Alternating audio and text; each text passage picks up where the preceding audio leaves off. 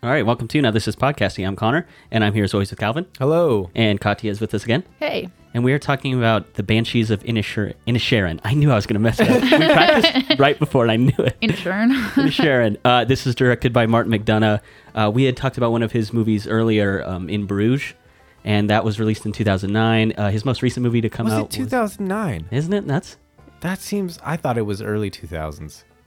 No, 2009. Yeah, I was surprised Oh, too. wow. It feels like it's not that old, but um, and then he uh, most recently did Three Billboards Outside Ebbing, Missouri, which was 2017. That feels like it just came out too. That I, honestly, that that feels like forever ago. Really, 27. I mean, 20. That was five years ago. but that's what I'm saying. I feel like it just came out. I don't think that. I feel like it came out like 10 years ago. In Bruges?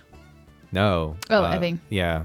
Three billboards. Either way, both great movies. Same director. uh, he wrote and directed uh, Banshees as well. Uh, so let's see. Uh, what is uh, your your elevator pitch? What do you guys think of this one? Um, I think of this is uh, my elevator pitch for this one would be, man tries to become best fiddle player of all time by cutting off all his fingers. Sure. See, I've got a farcical fiddler flings fingers at friend. Fuck. Okay. I don't even want to have one. That's the greatest elevator. I love that. I was stuck between farcical and facetious. I feel like they both have their merits. right. Uh, but yeah, so that's uh, Dom Ho, uh, not Dom Ho Gleason. That's um, Brendan Gleeson is in this, and uh, so is Colin Farrell, and they are also cast in uh, in Bruges, uh, Martin McDonagh's other film. I thought it was great to have them back together. I like how it's way different than in Bruges, though, where it's like they're buddies, and this is the polar opposite of that. It made me sad. It made me wish I was watching in Bruges because they're so fun together when they're kind of ripping off each other, uh, and then this one is the opposite, where they are not getting along. Which I've heard that a lot, and I, I get the idea, but I, I just watched in Bruges, and I I never actually saw them as friends ever. I feel like I feel like I saw them in, in Bruges as like like a older brother, a younger brother, or like dad and child kind of relationship, and- and- Coworkers. or co- yeah, coworkers. I don't know. I never really felt like I've seen them like buddy buddy. I get that they care about each other though, Sure. for sure. But it seems like I never get to see when they're just like both like each other at the same time. Yeah, I, I definitely thought it was more the role model type thing, which I was wondering if that was going to take place in this movie as well, because there's still an age gap between them. But no, I, it, he's just tired of hanging out with what, what's his name? How do you say? Uh, Podrick? Is that what it is? It's Parik. Parik. Yeah, Park. Yeah, I kept thinking it was Podrick, like the kid from Yeah. Game of Thrones. Is all I kept thinking. Oh yeah, yeah. I thought it, I thought they were gonna go with his nickname more often because I think that Colm calls him Perry. Perry? Yeah, someone called him Perry at the beginning of it. Oh, but I think that was part of his. Was that part of his last name though? Because sometimes they say their whole names and it got a little clumped up together. I don't think so. No, oh. yeah, it would have been a lot more of a mouthful than just Perry. would have been. So I want to ask you guys because uh, Irish spelling is really, really strange. Uh, so Kerry Condon plays Siobhan, which is the sister of Colin Farrell's character. How do you think you spell Siobhan? Oh gosh, I don't. uh, it's S I O H A H N. No, no, eh, yeah, S S I O H B A H N. You're so close, actually. It's S I O B H A N. I But have. that's crazy close. That's nuts. I've Oh, that's seen because that. na- I've seen it before. Yeah. uh, what's her name? The uh, the girl from Lady Bird. That's um. That's her. No, she's. I thought she was Saoirse, or is she not? Oh yeah, that's Saoirse. But Or is yeah, it like Saoirse? yeah, you're right. It, it's Saoirse. I don't- yeah, and I also so I knew that that was the how the spelling for the sound, and I looked at the uh, the spelling of her name in the credits. Oh, okay. Yeah, Dude- so I'm not I'm not like, Oh, over here like oh yeah I'm a But dude, connoisseur of Irish names and spellings. You uh, you lesser people. That's like my whole thing growing up. Well, I thought like massage and massage were like two different things. Like massage came out of your out of your shower spout, and like massages were like nice. This is the same thing. I've seen Siobhan that Yeah, name should- written so should- many times. you should really clarify why you think that. Yeah, what is massage? What is Oh, coming, because, coming like- out of your your your Your shower. shower, like I'm like disgusted imagining something very strange. no, because like you can rotate it to make it on the massage setting, but it just comes out like Oh my talk, God. talk, Yeah, yeah. talk, talk, talk, and it's like not nice. It's just like a mass of water hitting you repeatedly. I was thinking like goo, and it's like, oh, there's all this massage that flowing out of my faucet. Yeah, I feel like No. that. Yeah, it's not a semantic problem that you have with your shower. No, but anyway, I have seen Siobhan written so many times and heard it, but I've always said Siobhan when I read it. Yeah, yeah, I've always said that too. There's also like a like a place in um, uh, Elden Ring, which I've been playing a lot of, called. Uh, it looks like Siofra River, but it's Shofar River. Oh, okay. Now that we've gotten that out of the way, Like, yeah. I wouldn't have spelled it right. Don't worry. so uh, so Calvin, what movie did you see? Like, what was your experience? What did you take from this? So honestly, I saw maybe uh, uh, an interpretation that I don't think a lot of other people will have taken it for because it's very it's very very subtle. I don't think it's his main point, but I saw a movie that was was about the absurdity of human legacy that they'd uh, they'd rather cut off the thing um, that make that they want to do rather than filling it. Um, and I kind of think of it as like an, allegory or like a metaphor, same as as Van Gogh. Like if you think of that story as being completely true, which I'm not totally sure on the historical details, but like he couldn't draw an ear, so he cut it off. But uh, and and gave Yeah. it to someone like as like here's the actual representation, which I can't do, which I don't actually think is what happened. I thought I always heard he sent it to a an old girlfriend or something. Yeah, and he was trying to draw an ear for that's that, that's the the classic story that I've heard. Oh, but I don't that's think kind that's of that's kind of sweet. Like I couldn't draw you an ear, so here's my ear. Yeah, that's. Aw. I mean, I, I think that you would kind of think that like this, That's what that gets the ladies going. Yeah, Like- like, I've cut off my fingers because like I don't want it. That's such a sweet sentiment. He's going to such lengths to let him know to like shut the fuck up. it's like a very defining thing, right? Like, would you cut off a body part for someone you love or for someone you hate? Like, Yeah, which I- one are you gonna pick? Exactly, and I think that's the thing is like what they drive through through uh, uh, drive um, home the difference between being nice and leaving a legacy. Like I just can't have you around. You're holding me back, holding me down, and the fact that like you know like you, this is like literally like I could either have these fingers and talk to you and not do anything, or I could cut them off and not do anything. Either way, like you in my life, you were the one holding me back, and I think that's like a big part of what this movie is about. Is like why like Siobhan leaves. Um, because she needs to make something. She need like you know her brother is in like dire straits, but like she's like I can't I can't be here. Like that's not my like not like my calling. Yeah. No, I get that. Yeah, no, I agree about the the idea of it's surrounding like legacy, and I, I thought it kind of focused on especially uh, Brendan Gleeson's character is like his own mortality and like what am I going to do with what I have the time I have left. And I, I sort of thought that that was kind of the message for every character is like what is important to them, like what. And Parik, it seems like his what's important to him is to care about people and have people care about him. And then uh, Siobhan, like later on, she she has to go and like kind of forge her own path because she's stuck in this place. She's stuck on this island. She needs to do something else. So I, I thought it was like kind of encountering their own mortality and like what is important to them moving forward. So I I, I agree with you. It's like to him, it's his legacy, and like what is he going to be remembered for? Yeah. So, and then just as a quick synopsis of the whole movie, it's about two friends that have been friends forever, and suddenly one friend doesn't want to be friends anymore, and he wants to be left alone, and he threatens to cut off his own fingers if his friend doesn't leave him alone. And that's it. It's a it's a long movie for such a short synopsis. Sure, sure. I mean, um, you do have ten fingers, so I like that idea of i i him deciding like what's important to him is to have this legacy and like leave a uh, leave his mark. Because I think that's kind of a struggle that people just have with in general. It's like, am I going to spend time like working on my success? Like, is my career going to be important to me, or is my family going to be important to me? And I think that uh, and Colm both kind of show the two sides of that. Where for Colm, it's like it's important to him to invest time and work, and for Parik, he's like, you know what? I just like to be around people, and I just like to enjoy the life I have. Like he's so he's like such a little kid. Like everything is just nice and fun to him, uh, and he's not really taking it all seriously. But he seems to be having a better time than everyone else. So I, I like that idea. Is like, what's important to you? Is it you know career or is it happiness? Yeah, and I think it's the difference in the way they see the chats that they have, um, as it being nice, normal chat, and uh, versus useless chat. an I don't. aimless chat. Yeah, Yeah. yeah, yeah, exactly. I love what he says. Uh, Yeah. Colm says he's like, "You want me to have a meaningless chat with a limited man?" That's like one of my favorite lines. He's like, no, nice, normal chatting. I'm gonna ignore the limited, which is also why I think it's so cool that, or not so cool, but it's so important. This is just on this small town. it's just this tiny little space and you can just imagine it being a hard life but also like as a small town it- it's, everyone has your back you talk to everybody everyone knows everyone it can be a really really nice place to be i think a lot of people want that but then there's also a lot of people who feel so stuck in it to different level and have different levels of either awareness around it or or uh, have different ways of dealing with it. Like Yeah, Siobhan think- just leaves, whereas Colm has to do something he doesn't want to leave. Really, Yeah, I think, and she even says that it's so nice being on the mainland where no one is is mental and bitter, and she's like, well, it's probably because everyone's from Spain. But yeah, I thought that was I thought that was a funny little joke, especially coming from like Mark McDonagh writing it in because he is Irish. he's Irish, but he's born in I think lived in London or was born in London, Ah, maybe. Which is why it's funny too when they throw little jokes like, "What are you? What are you English?"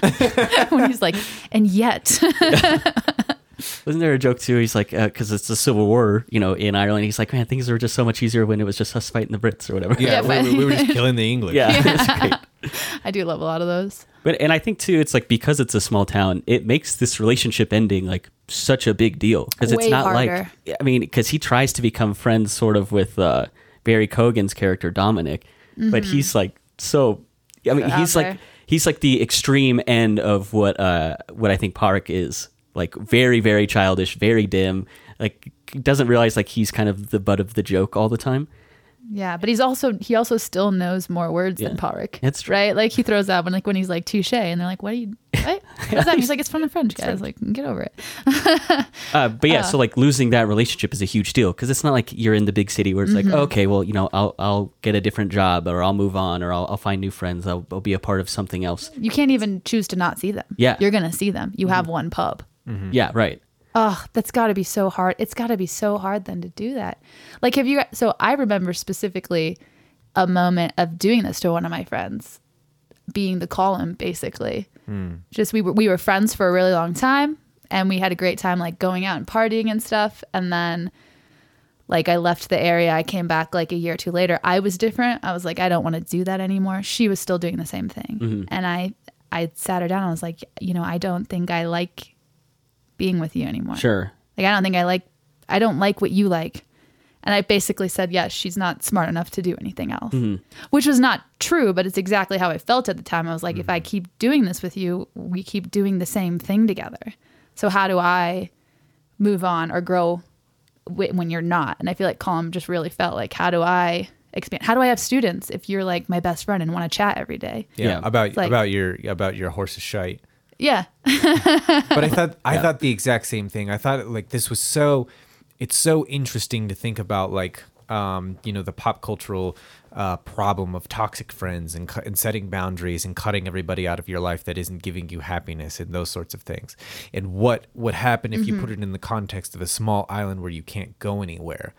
It, Like, how do you ghost somebody? yeah, I mean, like, Yeah. it- the problem is, is like there there are no there are no support systems anymore, and they clearly see they clearly know that still. I mean, Colm still picks him up and takes him home, um, punches the police officer uh, Kearney um, when uh, uh, he's uh, giving him crap about his donkey at the end of the Yeah, movie yeah. too. Like like still there's this bond and this friendship. Um, it's just the other parts of the friendship aren't good enough to to continue that part of the relationship. So it's it's so interesting to see that the like because they're in such close proximity, those things can't go away, and you're losing like you're losing more than just a friendship in that case. Like whereas with us, we're just losing friendships, but we have all of these. We have the state. We have. um uh, family members. We have more options available to us if we cut out one person that's really close to us. So losing like what is a third of your life in this relationship, I, they really drive home how crazy that is. Yeah. And I think w- one thing that makes it interesting is the like the reason he's choosing to end the friendship is just because he's like I'm I'm spending too much time having conversations with you. It's not like you're a toxic person in my life because like uh, you're making me drink too much or like uh, you, I I miss work all the time because you're always dragging me to do this and that or it's not like uh, it's not like what I think you would typically find is a reason to end a friendship. Mm-hmm. And so like it made it. I, I think Colm is like not very. It's hard to be sympathetic for him. I think initially because it, I mean Parik is just a nice guy trying to have a good time and he seems like a genuinely good friend. He's not someone who's like dragging him down or anything. But he does keep breaking into his house. Sure. Without being invited. Yeah, that- uh, I mean it's just that small town thing, I guess. Because what we we talked about that in Goodnight Mommy, where it's like a small town and the Red Cross people just walk into oh, their they're just house. walking. Yeah, that's just normal. Yeah, that's just what people do in small towns, I guess. Here too, though, yeah, with him, with Colin getting so much older, yeah, I feel like it just gives you pause to just stop and think. I guess, I guess about legacy, but also maybe just about how you want to really spend your time. Like, hey, now I'm. This is all getting much clearer for me. It could be over at any point. And Parik's pro- obviously younger, so he's like, we got as long as we're here, we have all the time in the world. He's very much in the moment. Yeah, and I wonder how much of uh, of himself Martin McDonagh put into uh, Colm's character because um, he's talked about like you know maybe I'll never like it's been a while since I've made a movie like maybe I guess I'll get back into making movies like he has like this awareness about his own legacy and um yeah putting yourself into something that seems ultimately meaningless because he's uh Colm talks about how like everybody remembers Mozart like oh, I don't know who that is like so that disproves your theory Yeah. and he's also and then when Siobhan is also like it was 18th century it- rather than 17th century it seems like such a like a little gotcha at the same um in one breath but if you really think about it it's also the fact that no one actually cares that much about you. Like your name is attached to something that gives them something. They make it their own. So it's not really even about you and the details don't matter. So whatever you are in your life, it's like who cares? It's just if something gets remembered about you. And it could be good or bad. And I think that's kind of what he's driving uh, home the point of is that what um, Colm is actually probably going to get remembered for is in kind of in the same vein as Van Gogh. Like this is a guy who's just so crazy into his work, or like this is like he went down such a uh, had a little bit of a, a mental break in the end of his life and just cut off all his fingers because Yeah. you know. He had Yeah, to because make his what are people going to remember now? Are they going to remember the piece of music that he wrote and gave to the town? Or are they going to remember him directing with bloody hand? Yeah, like flinging all over the table. The- Yeah. oh my His blood is literally yes. all over that town now, like literally. Yeah, and it's like like a heavy-handed. Okay, well, It's not, it's not Meta- that heavy of a hand. but but not anymore.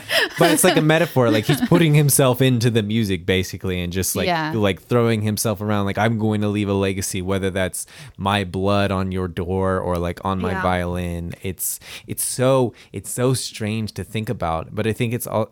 It's it's like saying good and bad, like because it's not just about it being bad. Um, in the in the context of Colm it's also like the good of like you don't belong here you need to go and make something for yourself because you're more talented than anybody else with uh with Siobhan leaving I also think it's kind of uh, it's ironic that he makes such a big deal about like this is I'm going to end this friendship so I can make music, and you never actually hear the piece be played. Mm-hmm. And so, yeah, I, I I like that idea of like, well, what is he really going to be remembered for? I think the idea is that he's not going to be remembered for the music because we never hear it, and yeah, people are going to be like, oh, that's that's you know. That's the crazy guy who cut off all of his fingers. yeah Is that the one that he was trying to start? He was like playing in the pub, like trying to direct the other kids to do. Yeah i think he Was was that like the touch? I I think we don't it was hear a the whole different thing. song. Um, I'm not sure. Yeah. i thought it was One of his the i thought they were i thought he was teaching them his song Yeah. Okay, maybe. I- But I we guess- don't hear the whole song, and we don't know that we heard the whole song. Yeah, and, and I think I think it's kind of on purpose because it, Yeah. it's like hinted at because he says he's finished it. And we hear the first part. Yeah. And Park's like, like it sounds like he's trying to get him to play it, Mm-hmm. and uh, and and Colm just like won't indulge uh, because they're not friends anymore, and he's like trying to get that through to him. Yeah, he's just not going to play it for him. Yeah. And the other thing I think that is so interesting is that is when it starts to become about his legacy and not about the friendship, how off the rails that throws Parik's life. He doesn't want to be a good person anymore. Like he just doesn't have it. He doesn't have it in himself to be a good person anymore because he has nothing. Um, he starts being uh, underhanded, trying to get rid of Colm's friends, and when he t- uh, admits to other people that's what he did, like wow, you're wow, not this that like you're not nice anymore. I thought you were different than one of those other people. And like I think that's the despair that Colm sees. It's like what you know, there aren't any even nice people anymore and everything is bleak and I think that's I mean, we can get into Dom later, but I think he commits suicide. I don't think he slips off. Oh, 100%. Oh, yeah. Domin- yeah, Dominic. I think that's very much related to their feud. hmm Yeah, and I think that's it's all like you mentioned Katya. We were talking afterwards about ripples. Like every Yeah. action that someone did had had multiple ripples on someone else. That's what I, that's part of what I liked about this movie too is because you got to see you got to see the small little thing between friends, but it's happening in this town where everyone's listening and watching and spreading it, and then mm-hmm. these people have other friends, and then you have like the war going on in the background, and that's you know like an even bigger you know example of what's going on here.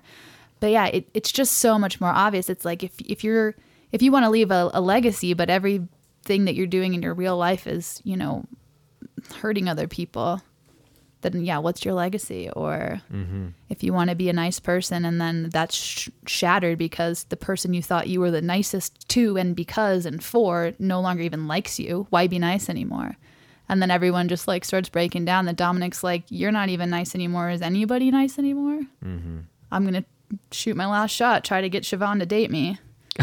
She That- doesn't. it's that. like it's like that was his last he was like well this is the last thing i haven't done basically Yeah, I'll I'll just watch Barry Keoghan. He's always like I think the best part of any movie I've seen him in is he's one of my favorite actors. Yeah. I just love. He's like I'm I'm gonna get back to doing the thing I came over here over there to do. He's just like so so goofy and so funny in this. Yeah, but he really like calls. I love how he kind of he kind of uh accentuates some situations or you know kind of makes them worse, and he's really loud. But he's also just kind of tender and nice at sometimes. Like he's just like you know you're gonna be all right. Yeah, there's an authenticity Yeah. to to his character, um, and I just feel like the way he delivers all of his lines. it's like, I don't think that anybody wrote any of his lines that he's ever delivered. He's like, "Oh, I have a different idea for that. Can I do this?" what it feels like, Wow, yeah. that's perfect. Yeah, That he just is Dominic. yeah, That's- like that's the who he- words themselves don't feel like they, they fit with any of the other characters um, because the way he delivers them is like, wow, that just feels like it's coming out of you and not from a script that fit into all of these relation uh, these relationship interplays. Yeah. Yeah, and one of my favorite parts is what kind of underlines how ridiculous what Colm's doing is because you know Park starts they're him and Dominic are drinking on the wall and. He starts saying something about Colm again, and Dominic just gets up and was like, "Yep, I told you if you started talking, I was leaving. Bye." He just leaves. It's like, yeah, that that's a reasonable response. Just walk away. Don't go cut your fingers off. Yeah, yeah. Like, yeah, there's multiple ways to end a conversation. You know, it's crazy. All right, uh, Katya, what movie did you see? So I saw some legacy, but more more than anything, I think I just saw a story of getting older and feeling stuck. I guess legacy goes into that. It's so hard as a younger person or someone who's in a newer age where ev- anything you do do is going to get lost in everything else. You know, eventually it's it's not like going to stand out necessarily unless you're like Rihanna or Kim Kardashian and you're going to live forever. Um but it feels like such a different thing to, thing to to feel. So for me, it felt like a lot more about, yeah, just the fear of, maybe not even the fear, but just, yeah, the existential threat of going away forever and what that actually means and how useless all this war is and all the fighting is. And it doesn't matter who's fighting it's just kind of pointless. So i guess that kind of goes into legacy. I didn't pick up so much legacy. I know they talk a lot about legacy throughout the movie and that's obviously what he's trying to do. But at the end, once it's all over, once the once he's kind of fought the fight with Parik and it's gotten to the point that he wants it to be, that Colin wants it to be, like all thoughts of legacy are kind of they feel kind of gone. And we might talk about that more later, but you know, it seems almost like he realizes it's not that important. Well, it's also like in, in the way he's going to have a legacy is he, it's not really attainable anymore because he doesn't have any fingers to play the music that he wanted to be remembered for. But he wrote a song. I suppose that's true. He got a ditty out. Yeah, but how's he ever going to play it again if he didn't? I mean, yeah, maybe he was teaching it to those those kids. Um, maybe he didn't teach it to anyone and didn't write it down. Yeah. So, and he only just knows how to play it. It's Looks like he was writing writing. He was writing something. yeah. I mean, he could have been. I mean, but it's also it. I, I felt like that could have also been the case because some people play their music like that. It's more of a um, like an internal thing, and they don't note anything. Also, his house got burned down. Yeah, so any notes he did have are probably gone. Um, but yeah, I feel like that's just it's that's a lot of his movies is um, this the absurd again, like we talked about in with uh, in Bruges. Just like um, I listened to a podcast on Nietzsche um, a little while ago, and I don't think he's like a great philosopher, but I think he did point out a couple things about like as the world becomes like societies become more and more secular and the average citizen is presented with the loss of God, what happens? I don't think that God is necessarily some, something that anybody that anybody needs. Um, but you need to replace it with something. You need to have like a reason and a purpose and a hope.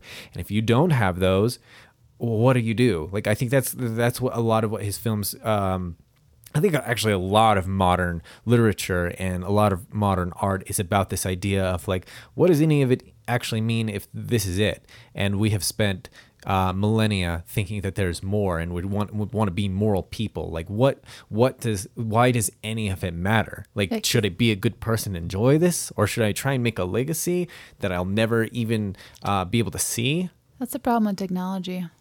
The easier your life gets, the harder you have to think about things, or the more time you have to think about stuff. Mm-hmm. It's probably why when you get old, you start thinking about all this stuff because you just have more time to think about it. Yeah, I do, I do think that that like in a you know, yeah, but in I, so, to some extent. Yeah, I think that like uh, Maslow's um, hierarchy of, of needs, I think it's something that is going to be continuously revisited as we move higher and higher up into um, standards of living. Like obviously, not everyone in the world it has ex, you know gone gone to the point where they need to revise the the uh, the hierarchy. There are still people that struggle with with food, food security and drinkable water, and those are still very necessary. But as societies overall start to um, transcend those those basic needs those are just a given then we need to start talking about the then all of the other things become a lot more important like like mental health like it, I, I don't want to sound like like Cosmo but at the same time like I mean the magazine Cosmo okay, I was like, which Cosmo? Are you? Is this another? Is this like fair? Is fair? Is there a Cosmo in Fairly Odd Parents? Cosmo I and don't. Wanda. yeah I was like, which Cosmo is it? yeah, I was going to yeah deep dive reference there.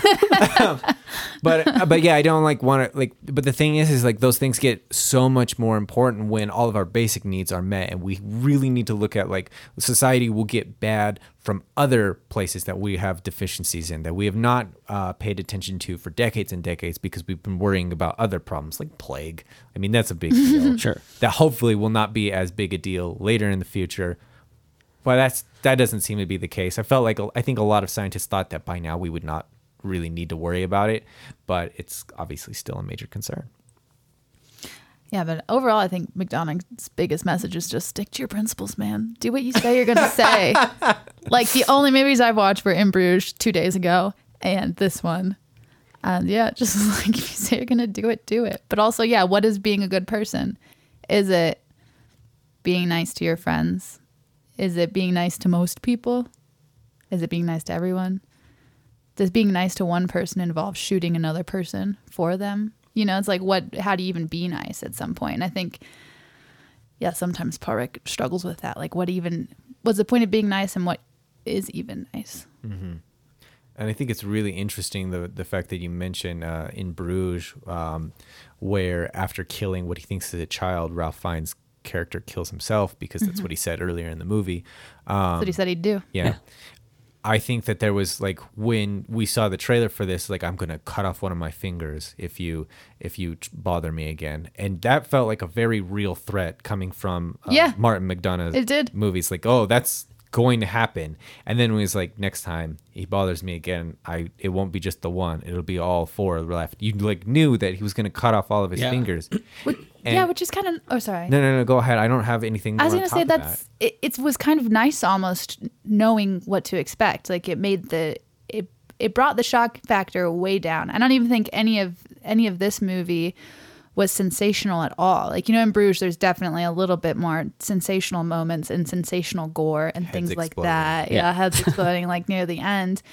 But having watched that and kind of knowing that if he says it's going to happen, it's going to happen. It, it just made you more interested in like thinking about why it's happening or why he's doing it, or you, you didn't even there was no tension around is he going to do it? Mm-hmm. Well, then 'Cause you know he's yeah. gonna do it. And it makes Parek's behavior like so much more uh, like unexplainable. Yeah, too. like, it's like it's you like you know you're hurting this other person too, and it's like but you're going to continue to try and like uh, repair this uh, this relationship. It's like he is hundred percent honest. He's going to throw every finger he has at your door if you keep doing this. what if this is all a story of addiction? And Park and Colm are two of two people as one Is that the movie that you watched? because he keeps going back to call him because he's addicted to him. yeah, maybe we'll talk about that more in further interpretations at the end because I think that's a, that's a very interesting idea still too. Right. Yeah, and just being, yeah, totally changing when someone's gone, being so codependent on someone, and what happens, or I guess dependent because they weren't codependent. Yeah, I mean, well, you could say codependency. I think that um, Colm just woke up one day and just realized that he wasn't codependent. I think that's. I didn't see that as um, a word that came to my mind when I saw this movie, but I could see that. I, I, I do think that like when you ha- have limited the number of um, support systems that you have, that like codependency is something that happens all the time on those islands, and why not despair when one person wrongs you even slightly? Right. Because that's like that's your world. That's your world. and That's why it makes it it's so hard, right? Like their parents, uh, Pádraic's parents have died. He's living in their house with his sister, and then he just loses everything. Mm-hmm. Like he doesn't he doesn't think he's ever been lonely, right? Siobhan's like, "Are you ever lonely?" And he's like, "Pfft." I love it that he He's just like, like- scoffs at her over Yeah. it. he's like, "What is wrong with everybody today? like, Fucking what the hell. hell is going on?" It's just like, guys, get out of here. Of course, like just we're like he's probably like we're in paradise, and I mean this this is beautifully shot in a beautiful place, and you can so easily see that, but you can mm-hmm. also so easily see everything else. right. Yeah, and it's interesting. Yeah, then comparing the difference between Siobhan and um, Pádraic, who have different aspirations in life, and how the context of this island is hell for one and heaven for the other. And when you change parts of it, then it becomes hell for everyone. So, with that, Connor, what movie did you see? I saw uh, the Banshees of Inisherin. I was I was hoping that would hit better. It hit all right. yeah, that was, a, that, was a, that was a pretty good hit. All right. I laughed more at that than I did throughout the entire of In Bruges. So I just don't think that. I think that you weren't in the right headspace. You did too much crying and not enough laughing. okay. Anyway, sorry, Connor. No, you're good. Which banshees did you see? So I I originally I, I think when I was first going through it I was like oh this is just like a breakup movie and it's just it's just uh instead of it being a boyfriend girlfriend uh I was just thinking like oh yeah this is just Colin Farrell's gonna go through all these different stages of like losing a girlfriend or whatever I mean that that was sort of like the idea I thought you know the sadness like uh, what is it uh was it DABDA de- depression anger bargaining Despair. acceptance Oh, yeah, oh, of I, the I thought it was just gonna be grief. like these are the stages of you know of a breakup Of grief, yeah. yeah. And then as it went on, I was like, okay, this doesn't really feel like that. I, I thought it was kind of the idea of maybe paralleling their their kind of breakup and their split to uh, the civil war going on in Ireland as well. Uh, it's like the idea that even though uh, Colm doesn't want to have this relationship anymore, and he he's like like we said earlier, like sticking to his principles, and so he can no longer live like this way with this other person, and that's what's caused their split. But he still, I mean, there's not like anger about it. They don't. He doesn't hate him, and he even helps him up after uh, a- after uh, Pádraic's been been punched by the police officer. And I kind of thought like maybe that was the idea of this civil war in Ireland. It's like you know we can't agree with each other and we can't get along, but like we're all- still like countrymen and we need to figure it out still. And so like a, a maybe a way of uh, Yeah. coexisting but not being in like a friendly relationship anymore. But we can't keep killing each other. We can't keep hurting each other, which is what keeps happening. You know, uh, Colm's keeps cutting off his fingers, and then it eventually leads to uh, Pádraic burning down his house. But eventually, they need to stop. They need to come to terms. They'll never have the same relationship they did, but they can't stay on this direction anymore. Yeah, and I think that if I were to to say anything that the, the main point of the movie would be is that that it's an allegory of uh, the Irish Civil War. Um, and I'm I don't know if this part of it was called was also called the Troubles. Obviously, we did Belfast. I was Um, gonna say, it feels it's a good companion movie to Belfast, where they're the same way. They're like, "Hey, don't shoot me today, but you can shoot me tomorrow." Yeah. you know, I mean, like, don't come over here, we'll be fine. Sure, But they have to go over there. So yeah, Yeah, I'm not so sure if it's the same thing. I think of um, uh, Colm's character then as being an allegory for Ireland. Like, if you guys don't stop fighting, if you don't like, you're, you're just gonna get, you're gonna lose your entire country. You're gonna lose your countrymen. You're gonna lose your your livestock. Um, everything's just going, if because you just keep pushing the issue of why things are different. Um, because I mean, they, they talk about too, like the officer going uh, to go help with an execution because one of the uh, oh, I don't remember the the names. The obviously the IRA and the uh, something Free Alliance, I think is what it was. I don't think it's funny that you don't remember because he doesn't Yeah. seem to care either. Yeah, He doesn't He's care. like, He's I don't care who's like- executing who. Yeah, like- he's like, yeah, the Free Alliance, they're gonna they're gonna uh, kill a couple of the IRA boys, and he's like, "Look, was it the other way Yeah. around?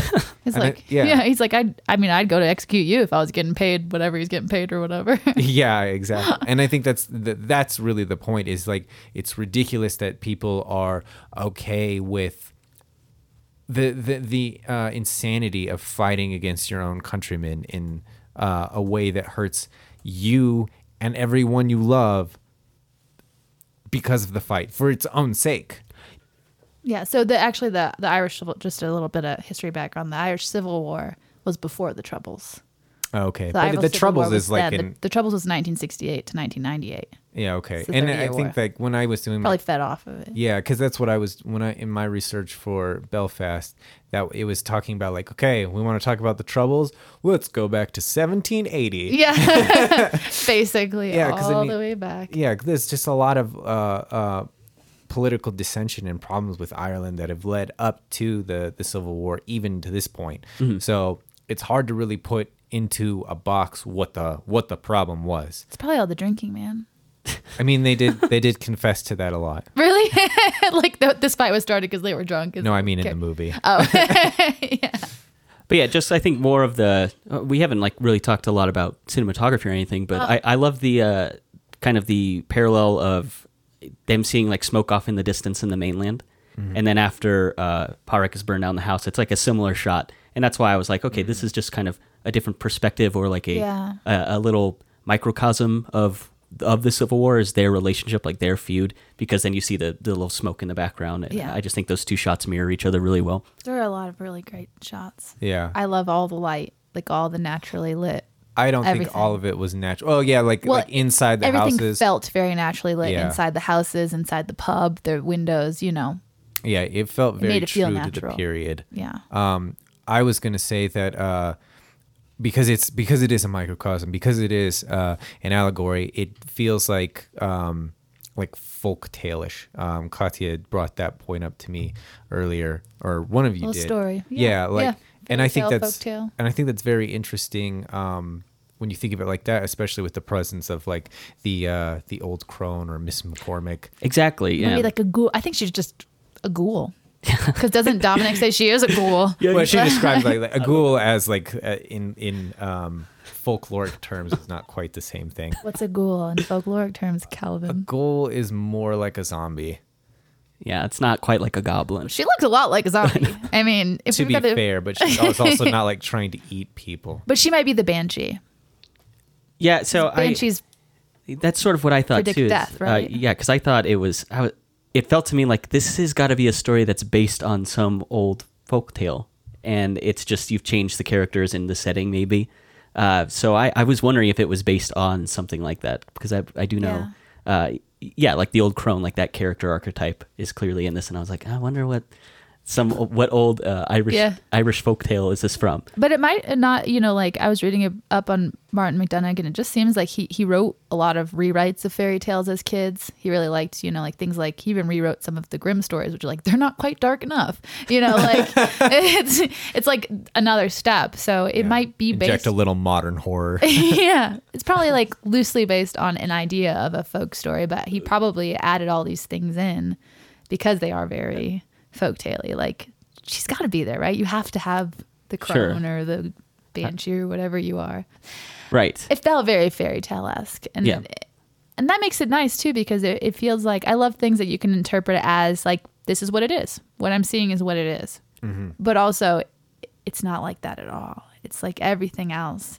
And it also makes all of the little characters and or all the different characters in the town just kind of feel more cohesive or just more interesting. Like I, it all, it just makes it so fun to watch everybody be like catch on Yeah. one by one. Like the whole first right? like it's so interesting that the first 15 or 20 minutes, it's basically everybody saying the same thing over and over again in different areas. Like, are you rowing? Are you rowing? Are you rowing? You must be rowing. You should go talk to him. I'll Yeah. go talk to him, shouldn't I? He won't talk to me. Are you rowing? Yeah. You should go talk to him. And it's like 20 minutes of the Yeah. movie, but it's so fun to watch. And I think of when you think of it like in as a as a folk tale, and Yeah. we've talked before ad nauseum in some episodes about how folk tales are expressions of human unconscious. And so if it's if constantly repeated lines, then maybe that all of that dialogue, all of the characters are just in Park's head, and he's like, I just don't understand. Like, are we rolling? I we must be. I don't get it. I love that. Yeah, Yeah. he starts to feel like convinced himself. He's like, I guess we must be right. Like Yeah. that's the that's the only option. Yeah. But it's interesting. I think that like there when like when we watched Lamb, I think that is much more folkloric than this. I think that Lamb is one of my one of my favorite movies. I know you're looking at the poster. I did, right I- now. I, love that My favorite, one of my favorite posters. I was like, wait, what was Lamb about again? I remember. Yeah, so so great. Cannot recommend enough if anybody else has not watched it at least once. Um, but it's it's one that takes multiple viewings, and I think here it's not as heavy-handedly uh, folkloric. I think that there are a lot of ways of of looking at this movie, and I think that's why like Martin McDonagh is. Uh, becoming one of my favorite directors because there are so many levels that it seems that he is either intentionally creating his uh, art to work on in terms of like allegory for the war, allegory for for personal legacy, the absurdity of human life and the existential dread of it, as well as all of these folkloric um, influences and uh, way and metaphors and way he wants to convey his ideas. He has all of those going on at the same time to the point where like you can choose one, and that's like that's that's the movie that you're watching. Um, and you when you take them all together, it just creates so many levels of of um, clear uh, intention of how he wants to convey something. He there are so many things that he he can convey that you can take away, and you'll miss a lot too. And I think that's that's what makes him such an intelligent director and writer. I mean, again, like if he's writing all of these things, then that like, even Yeah. better. I'm yeah. I'm again. I, I was saying the same thing about in Bruges. Like I, I'm so impressed with how his writing is really clever, and there's a lot of humor in it, despite it being like such a heavy subject matter. Every movie seems to have. Like like I watched Three Billboards last night, and that's an incredibly depressing movie. Mm. And I mean, I, I like got choked up and and got really teary eyed through parts of it, and none of the dialogue that is humorous though seems to like undercut or take away from what mm-hmm. we're supposed to be taking seriously. And I think this movie is the same way Yeah. it is really absurd that this guy is going to mutilate himself over this relationship but i still think that there's enough like humor in it that it's not it doesn't make this movie like so depressing that you can't get through it because there's still enough like kind of levity but that's not taking away from the serious parts of the movie. It almost enhances them because you have they're they're so diametrically opposed that um one it makes it makes the humor so much blacker and so much funnier because it's like oh my god this is like serious this is a this is a, a big deal And it's like real life. It's like a real life portrayal. yeah You get to watch it. It's not just the sensational, like, ah, I cut my hand off for you. we never even saw any no, of you it. never saw him cut his hand off, and you see the aftermath of him just living with his out his fingers now. yeah i love how he's just so like obvious about it too like i'm not gonna bandage this Yeah. i'm just gonna bleed on the town Seriously. I, I was I made a note uh, when I was watching Martin McDonagh's other films, and I, I, I, we've complained about like Marvel movies and how all their humor seems to undercut whatever serious moment had just taken place. And I think one of the big differences between what Martin McDonough does and what like a Marvel movie does is that the the characters it's not like funny to them. Like this mm. is just how they actually are. This is mm-hmm. just them actually speaking to each other, and it's funny to the audience because like there's just like little quips and little lines every once in a while that that are humorous in like a Marvel movie, it's like, okay, now have the dramatic pause like for laughter. That way the audience can enjoy it and like the characters are in on it too. Like they know they're being funny and, and mm-hmm. quippy and everything. Yeah. So and it's so unnatural and it ruins whatever nice moment you built up because it's like, haha, fart joke after uh, my big dramatic speech. Yeah, Yeah. I was just thinking about it because there's that one part. There's this one part in this movie where Pádraic says something and he's pausing, but only because he's like trying to figure out what's going on. And it was the thing he said though, everybody in the theater laughed. Yeah. So we're all laughing, but still watching him like struggle, and it was still essentially a pause for laughter Sure. almost. But you didn't. It didn't feel like that. So Yeah. yeah. It was. It was really. I thought the humor in this was great, and like I told you guys multiple times, I thought it was way funnier than in Bruges. Yeah. Which again, Your like, uh, podcast misled me. that's probably fair. I, I feel like we did say that it's there's a lot of really sad and bad things that happen, but I definitely You didn't spent a lot of time. How sad they were. I spent a lot of time gushing over how funny I think the movie is. Colin Farrell was like crying like fifty percent of the movie that he wasn't being an asshole. it's because he was depressed that was the point Oh, they did so, and in this the in this movie though they did they did also such a good time or job of of crying. Like it gets me so hard when like guys, mo- mostly men, right, are just like you can tell they're like shaking or they're like really having a a really sad or negative reaction like right after Pádraic's told to like go sit somewhere else and he's like trying to drink his beer and his like hands are shaking and his face is quivering. Oh and that happens brendan gleeson does that later too it's a very similar like he's kind of shaking because he's sad about something it's just like gets me Yeah, those very real human. they're super real they're like trying not to show bits. it Mhm. they're just like I- i'm not showing it and if you weren't paying attention you you wouldn't see it Mm-hmm. oh man So I want to talk about Dominic and his suicide, or at least I, I believe it's a suicide. He's f- fished out of the lake. Uh, what do you guys think that means? Because I, I sort of thought it was just suicide because he had been rejected, but I feel like you guys have a different take on that than I do. yeah I think it's I think it's all of the despair. Like his father beats him. Uh, the only nice person that he ever knew is actually not a nice person at all. And then he's get and the, and he gets rejected by Siobhan at the end. So I think it's those are your options. Either make something of yourself, hurt yourself, or kill yourself. That is like the human condition, and he is one aspect of it. hmm He's gonna do like I think it's interesting that the priest keeps asking, you know, Colm like, are you gonna do anything about it, about your despair? And he says, no, I'm not gonna, you know, I'm not gonna do anything about it. I'm assuming he's talking about, are you gonna hurt yourself? Because you shouldn't. And I also think it's interesting that they don't even, you know, Park just says, yeah, he, he probably slipped or something. I don't know if he's saying that to like save Siobhan the hurt by saying he slipped. Or if that's what everyone's going to say that Yeah. it happened. Like they're not going to say that there's a chance he killed himself. Yeah, because obviously there are untruths in his letter talking about how Jenny was Yeah. nuzzling up to him at that moment. There are a lot of untruths, yeah. The main catalyst for Dominic killing himself was when Pádraic told him what he did to call him student. Mm-hmm. I think that's where Okay. Dominic was like, yeah, because that's when he says, "You- you're not nice, Yeah. and leaves. And the next time you see him, he's he's asking Siobhan to, you know, like, would you ever, he doesn't even ask her out. He just says, would you ever love someone like me? Yeah. Which is such a different thing than, would you ever, like, would you want to get a drink with me or would you have dinner with me? He's just like, Yeah, it's not even you a date. Would you ever love someone like like would you the the nicest smartest person i know right even though she's been you know very vocally rude to him she's still probably the nicest person one of them that he knows yeah. like would would anybody ever love me Do you guys That's think so sad is he is it him that's out of focus at the end when uh, that's what co- yeah i Parek thought is it waving was to Siobhan? yeah Okay. yeah, Because i thought it was the crow the woman initially and then calvin mentioned it might be the it was probably dominic yeah, it was my my ideas were either that it was Dominic or or no, yeah, it was either, I didn't think it was Dominic. I thought it was either Colm or it was uh, Miss McCormick because it was an all black figure, but it was Yeah. so out of focus that I think that eventually like you know, I don't know how I think he dies right there and that's why she stops smiling. Yeah. Um, but I so I think that it's weird in the letter that they find his body. I think I mean it's probably because nobody else saw him but her. Yeah, that's why I thought. Yeah, like it, you kind of see the color go drain from Mm-hmm. her face, and she's not eh, as excited about leaving anymore. And I think it's because she sees Yeah. uh, Dom on top of this cliff, and she is afraid that oh my gosh, like what I did to him, like my rejection is going to lead to him like committing suicide here. Yeah. Mm-hmm. It's just another ripple. Yeah.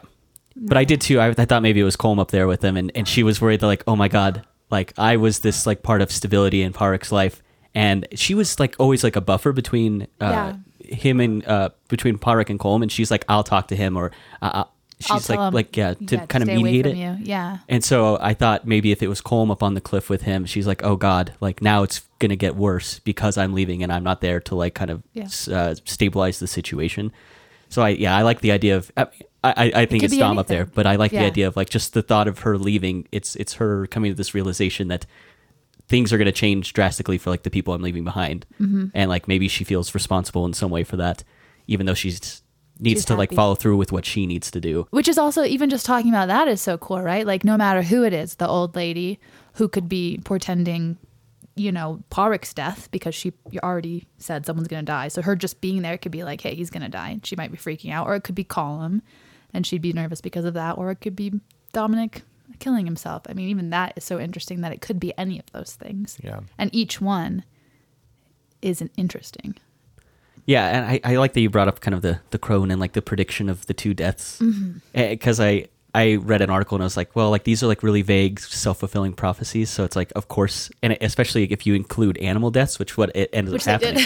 yeah. And so it's like, it's it reminds me of like you know when people uh, they have their astrology sign or am I saying that right? Horoscope. There's some. horoscope yeah and it's like oh you're such an aquarius or whatever and it's because all the attributes are so vague that you could really kind of assign them to anyone so when she like makes this prophecy that oh someone's two people are going to die or two there will There'll be, two, two deaths. deaths. it's like well that could be anything Yeah. and, and it, it it adds kind of like the weird like i said like kind of folky mystery to it it's like mm-hmm. oh is there really are there real banshees is she like magical or mystical in some way mm-hmm. and so i kind of like i like it i like he's got a lot of layers and it makes you think about his movies But she just might be a little a- a- old lady shit disturber, right? Yeah, I think like she- that's just yeah. like walking around screwing stuff up and like actually spreading all the gossip. She's like, I'm gonna make this happen by saying it. right. But I also think that she's uh, meant to be like a, a grim reaper because she has the uh, the stick by hook. the end. yeah, Yeah. at the end, and it's such nice foreshadowing when Dominic is talking about like, what would you grab with this? Maybe something a stick's length away.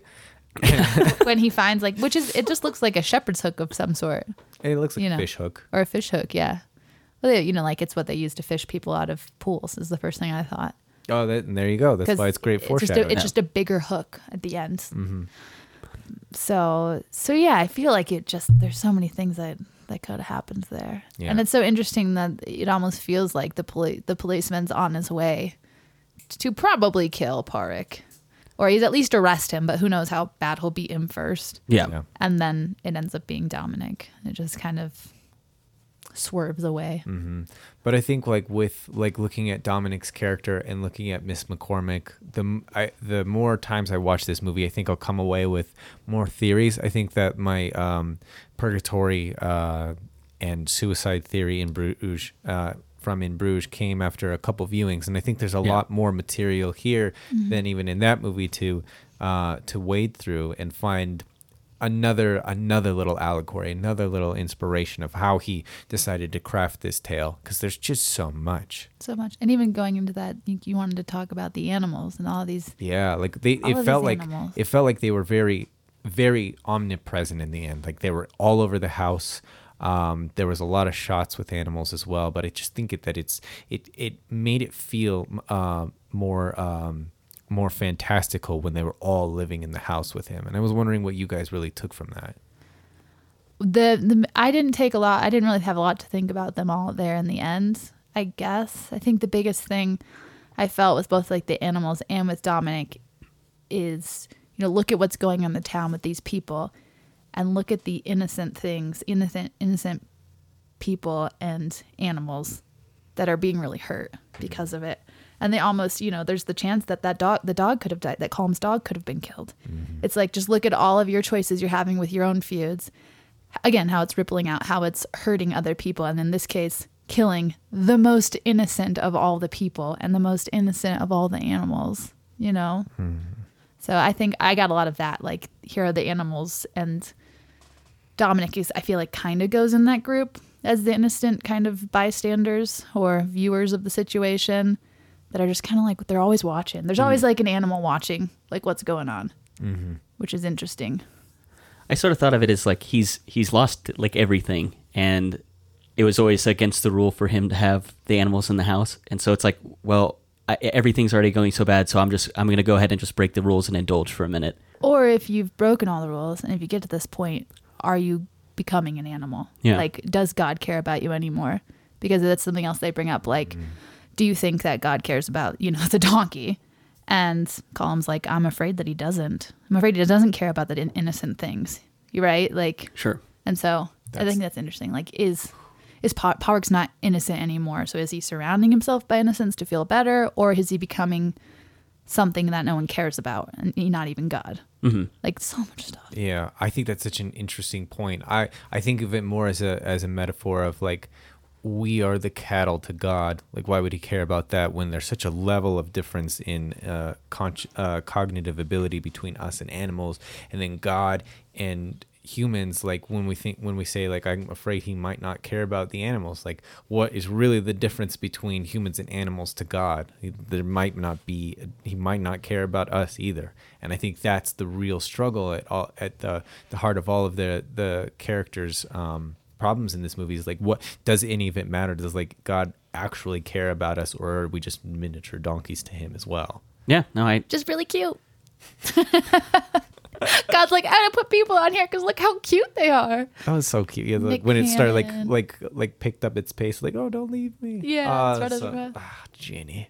I like That the was- little bell. It was Yeah. really sad when it gets knocked over uh, At the the table end. at the end, and he's like, set it back up. I was He's like, oh. ringing it. That was something really cool. Like all of the to just kind of like throw something out there. The bell and the clock, Mm-hmm. like all of the very the the tolling of the bells and the chimes, and even at the end, like there was the moment when I think it was in the morning, and it kind of wakes you up, and it kind of has this more tinkling bell or something. I think it's after um, when Colm's house has been burned. It felt very similar to the feeling like after the, all the rest of the m- movie and the music that had been happening that kind of like tinkling wake up morning felt very similar to like a sound bath where at the end they almost always use some brighter tones to kind of wake you up and like help you transition into like the daytime and like kind of the end of the experience. So I thought that was kind of cool. Like talking about like the ending and kind of like the finality. The sound made me feel more final than anything else that happened. Right. Like plot wise or character wise. It just kind of I felt very like rela- like relaxed, but also like wake at the end. It felt very interesting. Um, but only because I've done like a lot of sound baths and meditations and stuff, so that was so resonant to me. okay. You know, I don't. I've never heard what a sound. I, I don't. I've never heard the phrase sound bath sound. before. check it out. You could do a sound bath, Okay. like sound meditation, or Yeah, like and be sure that you set it to message before you like get into it. no, but like it usually, you know, it starts by usually people like to get calm, and then you get into these deeper tones. It's going through all the vibrate, like the idea that you it's it's a group meditation with music. Sure. And usually- vibrational. It's getting you on the same vibrational level. Gotcha. be sure that you bring your horoscope with you. Come on, it's no, for no, real. it's very it's it's very different. Like it's it feels very nice and like I mean, Calvin if you've did ever one with me. yeah, if you've ever, if you've ever meditated before, or, like done like more like um, oh, what are those like guided meditations too? It feels like a guided meditation, but specifically with With sound. um, yeah, with just sound. Which I loved all the music in It's- this it's in this film. Oh, the music was great. Yeah. Yeah. And just that vibe of like, I remember that was my favorite thing about being in Ireland is just like people just playing in the pub. There's Mm-hmm. always people playing and singing, and anybody, anybody can go up and sing. Oh, that's They'll be like, you know, there's a lot of times they'll just be like, I mean, sometimes they have like bands or whatever, but a lot of times it's just somebody in the corner playing. And if you know a song, you can walk over and be like, oh, do you know this song? And they're like, yeah, sing it. Huh. You know, I never did that because I didn't know the songs, but it seems like everybody kind of knows the same songs. I can just if that happened in like an American bar and someone just like walked in with their guitar and started playing, there'd be so many people like, dude, shut the fuck up, like get out of here. Everyone would be so negative about it. Yeah. Yeah, It's a exactly. big. I like that cultural difference there, where it's like Mm-hmm. welcome and it's like a you know, like a, a group thing, like a it's it's Yeah. collective. also makes it like feel so much harder if your friend was like, "Yeah, don't hang out here anymore." Yeah. It's like our whole our whole community and cultural experience is just based around hanging out, drinking, and Yeah. being nice to each other. It's it this feels pub like. and this church. Where am I supposed to go? Yeah. At this at these times. Uh, so then I guess we can like, wrap this up and move to the end.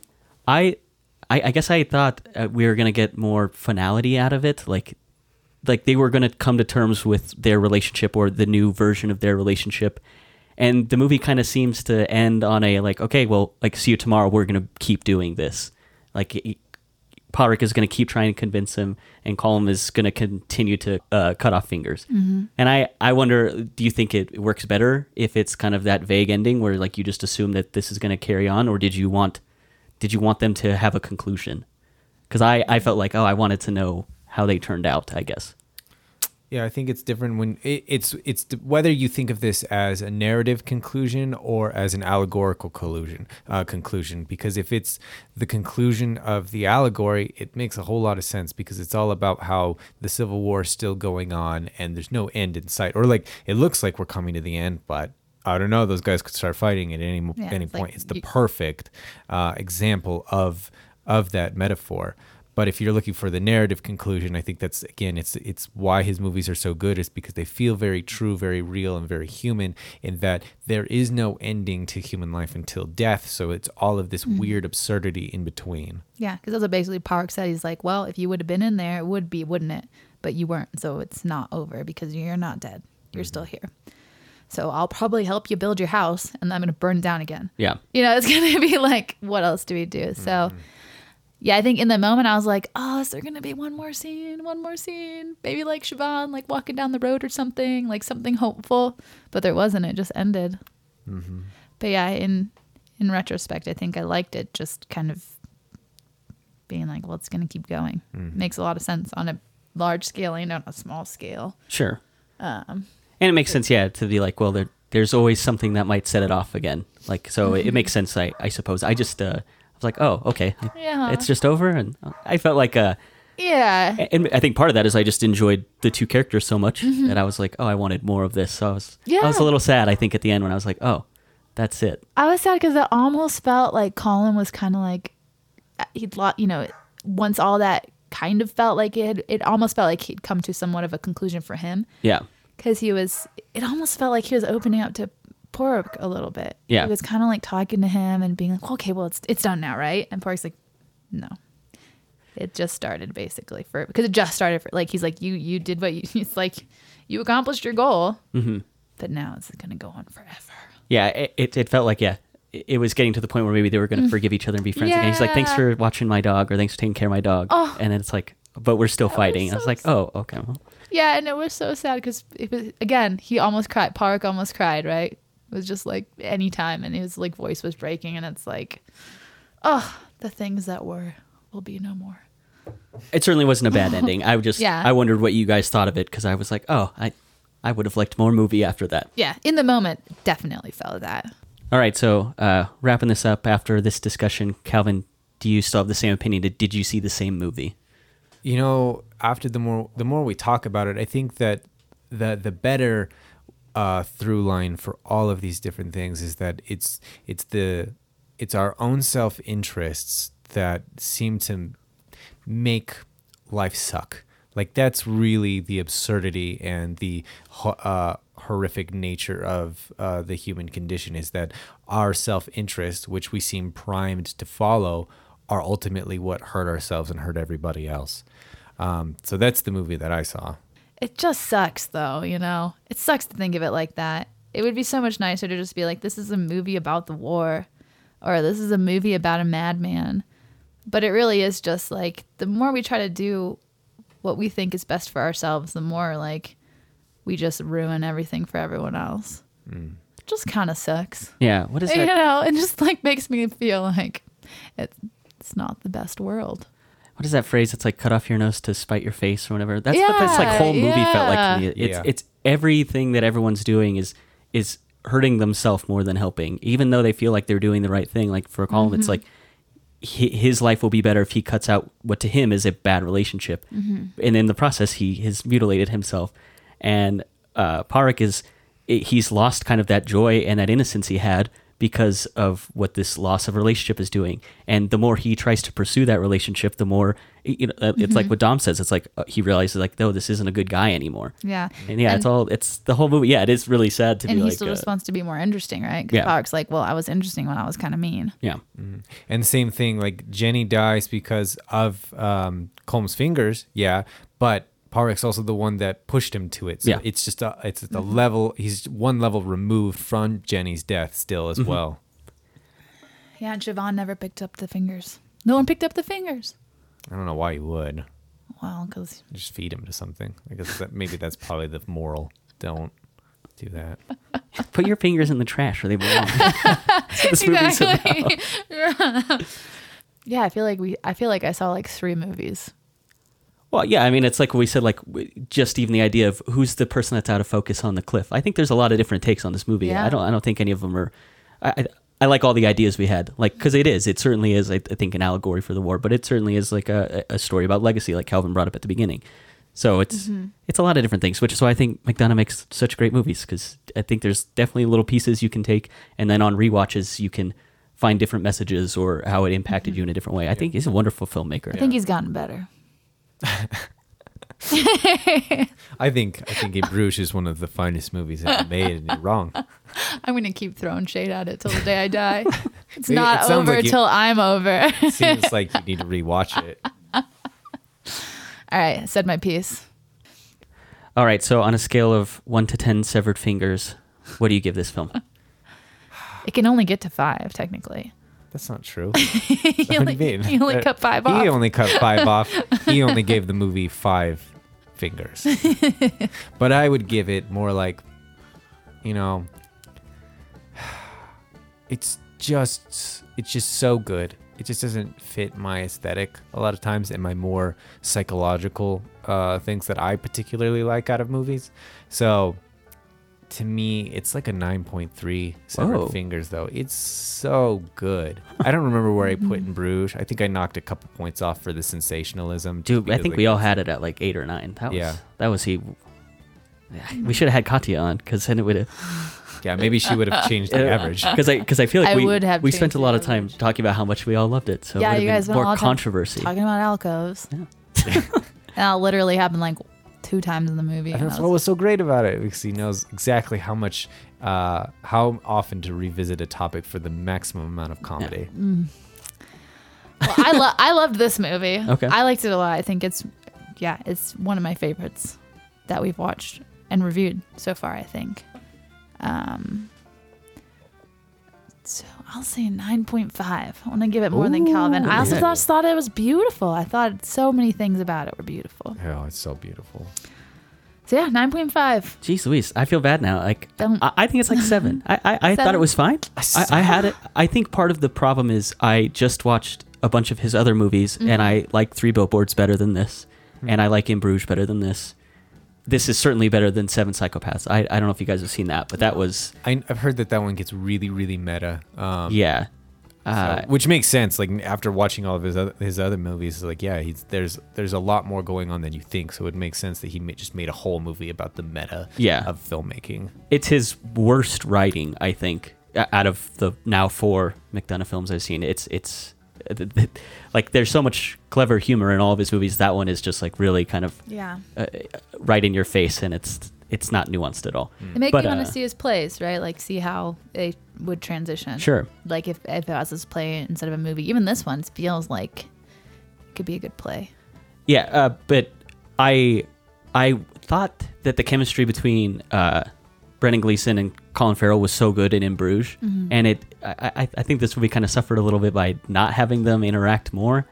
And and I would I just liked them so much in the last movie that I was expecting to see that chemistry again. Yeah. And having them at odds with each other, I, didn't think made for like as entertaining of characters as I was hoping for.